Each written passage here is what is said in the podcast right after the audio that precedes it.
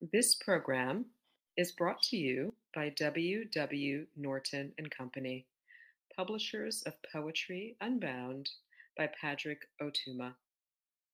Now in paperback and featuring immersive reflections on 50 powerful poems.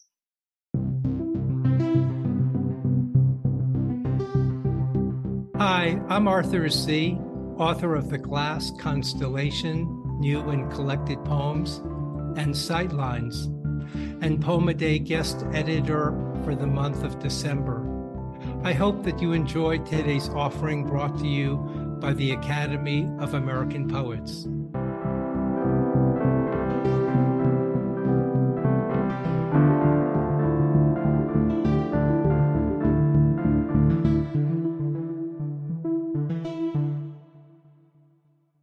This is Monica Sok reading Retirement. When he becomes a monk, he says, I will no longer be his daughter.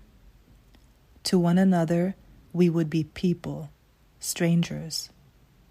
But what if I have children? They will not be your grandchildren?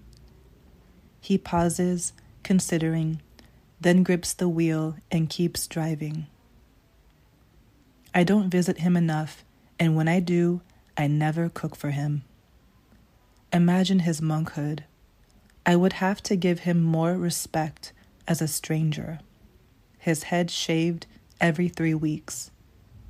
No one is allowed to touch a monk's head, but I am the only one who massages my father's temples before he goes to bed. If I am no longer his daughter, what will I offer him then?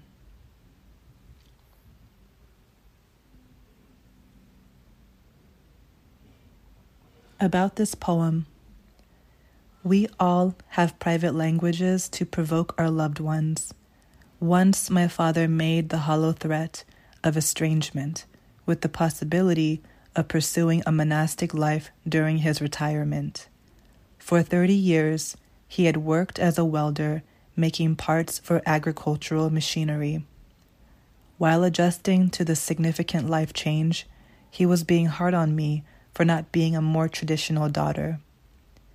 In the silence that followed, we both feared the loss of intimacy with one another.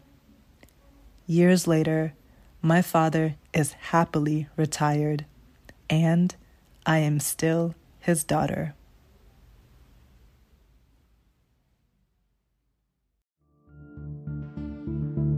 Poem a Day is the original daily poetry series featuring new poems by today's poets.